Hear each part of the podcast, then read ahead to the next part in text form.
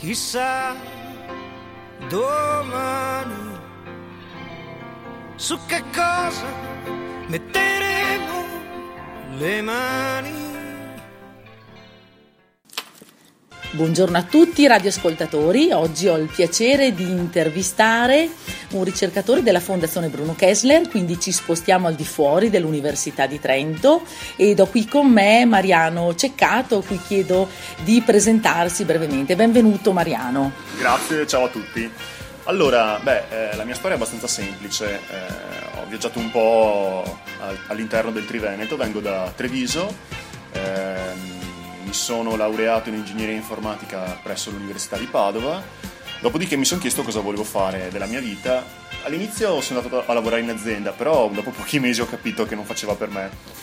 Allora ho cercato altre opportunità e ho visto un'interessante opportunità a Trento, in particolare qui a Povo.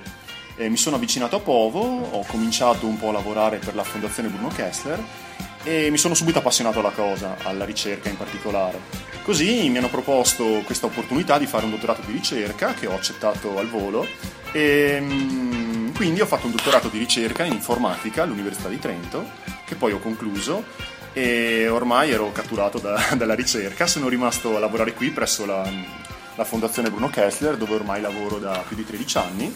Mi trovo molto bene e eccomi qui. Quindi sei stato catturato da loro tramite un dottorato di ricerca, perché a volte qualcuno si può chiedere come si entra in Fondazione Bruno Kessler. Tu hai fatto se vuoi raccontarci anche questo brevemente, un concorso o tramite proprio il bando di selezione per il dottorato? Sì, ho fatto il bando del dottorato, sostanzialmente per fare il dottorato c'è una selezione pubblica, c'è un bando con una graduatoria e più meritevoli viene offerta la possibilità di fare questo dottorato. Benissimo, quindi bravo al nostro Mariano che è riuscito a entrare in FBK.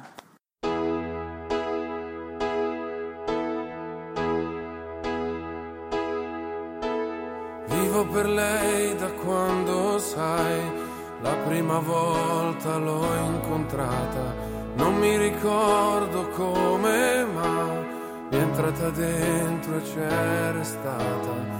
Vivo per lei perché mi fa vibrare forte l'anima. Vivo per lei e non è un peso. Vivo per lei, anch'io lo sai, e tu non esserne geloso.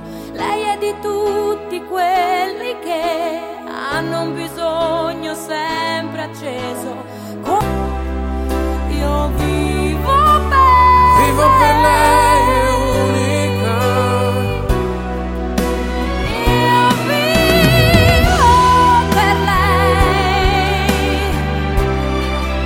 Io vivo per lei. Io vivo per lei.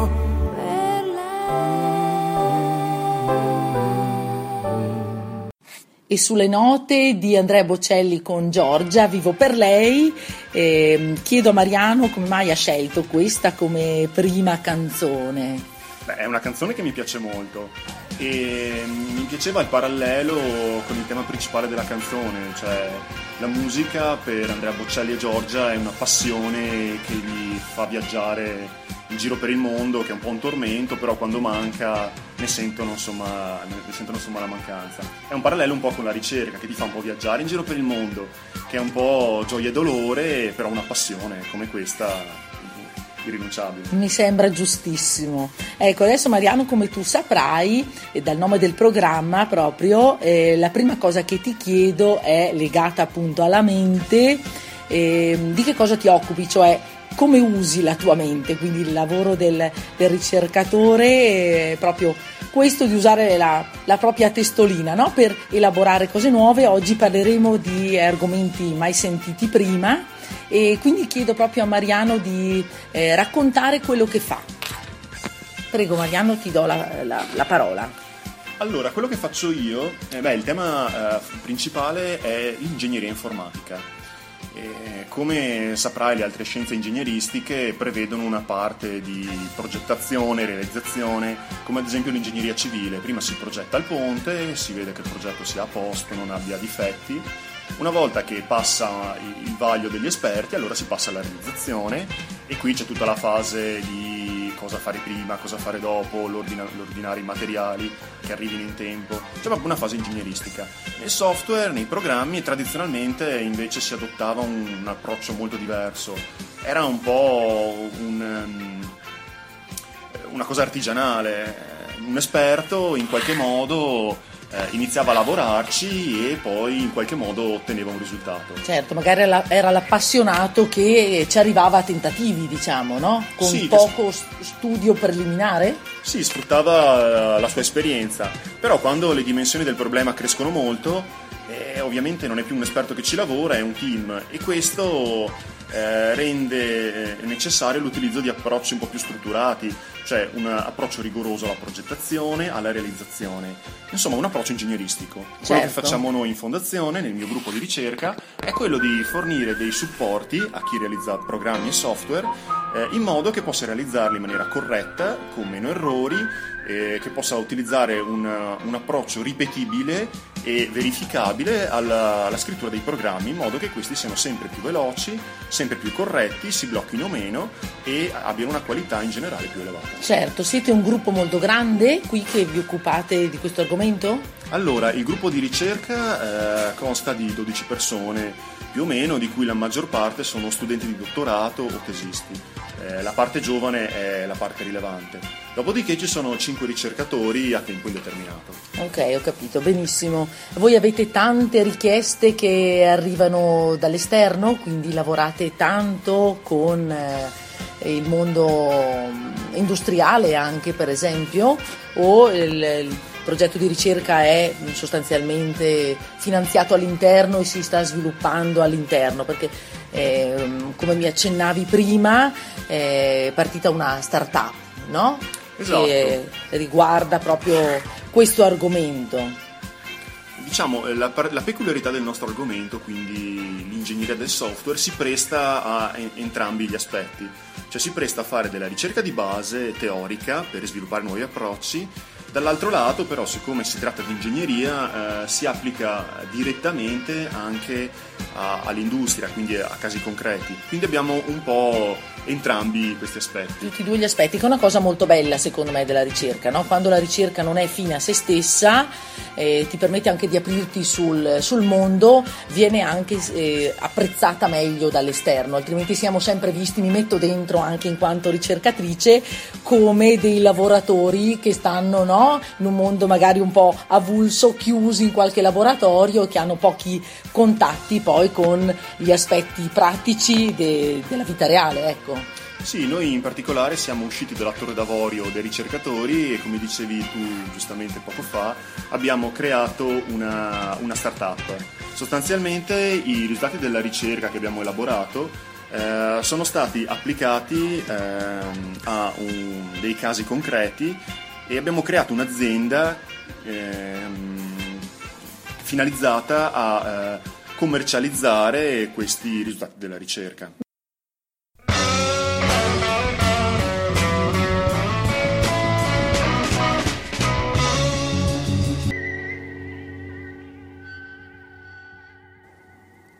Eccoci qui di nuovo con Mariano Ceccato, a cui chiedo adesso di parlarmi degli aspetti più belli del suo lavoro, visto che siamo nella seconda parte del programma, quella che riguarda il cuore. Il cuore quindi rappresenta la passione, o comunque tutto quello che ci piace, diciamo. Oggi lo leghiamo al mondo del software e al lavoro che Mariano sta conducendo qui in FBK.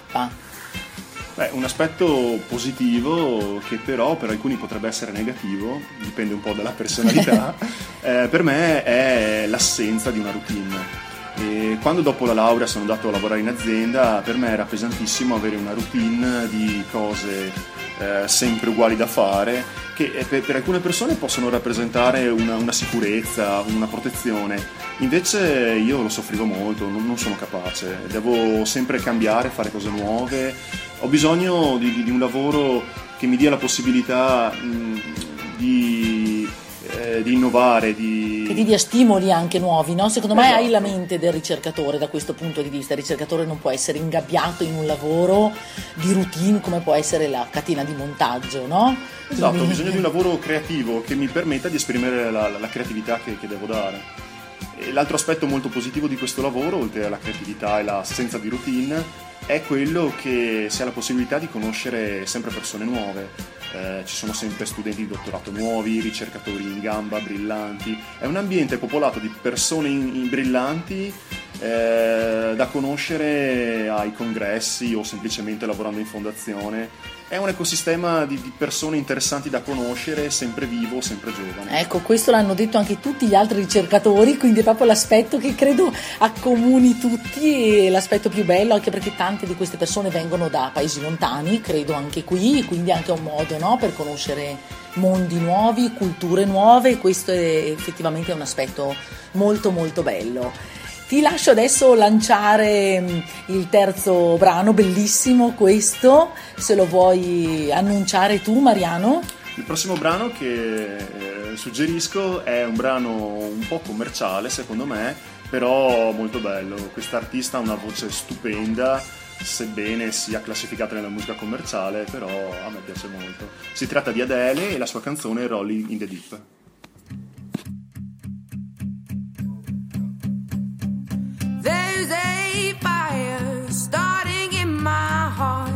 Reaching a fever pitch and it's bringing me out the dark. Finally I can see you crystal clear. Go ahead and sell me out and I'll lay your ship bare. See, I'll leave with every piece of you. Don't underestimate the things that I will do. There's a fire starting in my heart, reaching a fever pitch and it's bringing me out the dark. The scars of your love remind me of us. They keep me thinking that we almost had it all. The scars of your love, they leave me breathless. I can't help feeling we could have had it all. In the deep, you had my heart inside, and you played it to the beat. It you played it, you played it, you played it to the beat.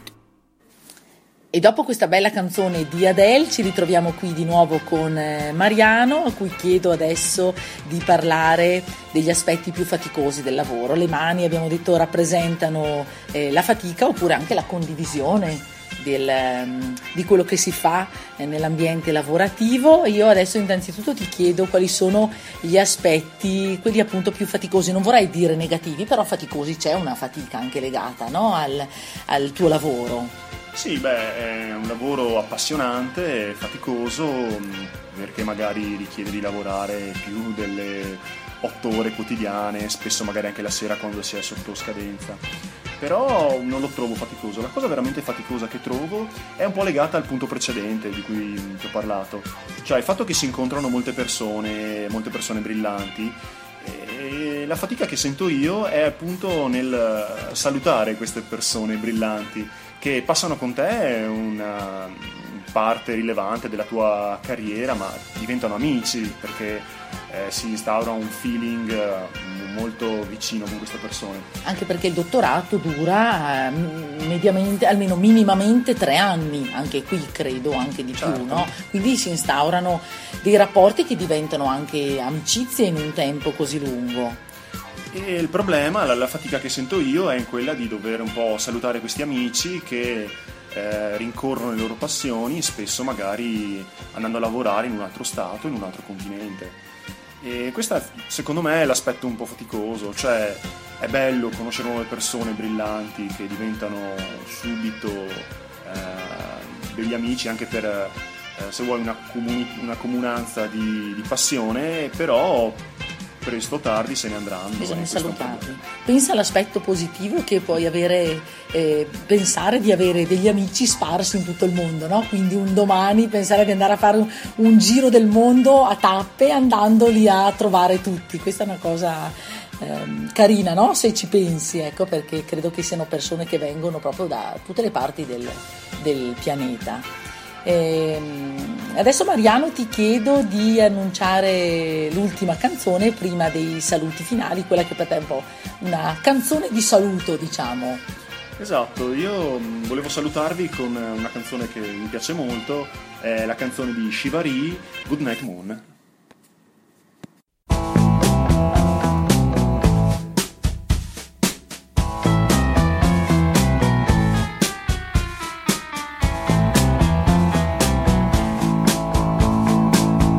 There's a nail in the door and there's glass on the lawn, tacks on the floor and the TV is on. And I always sleep with my guns when you're gone. There's a blade by the bed and a phone in my hand, a dog on the floor and some cash on the nightstand. When I'm all alone the demons stop and I just can't say.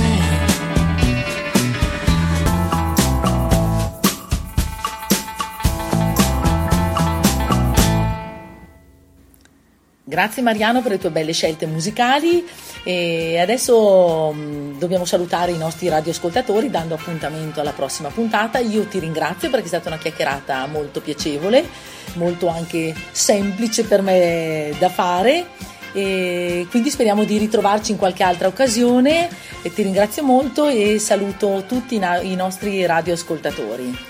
Grazie a voi per questa opportunità di spiegare quello che faccio, quello che mi piace e per suggerirvi qualche canzone da ascoltare, e grazie per l'opportunità e arrivederci a presto. A presto, buona ricerca a tutti.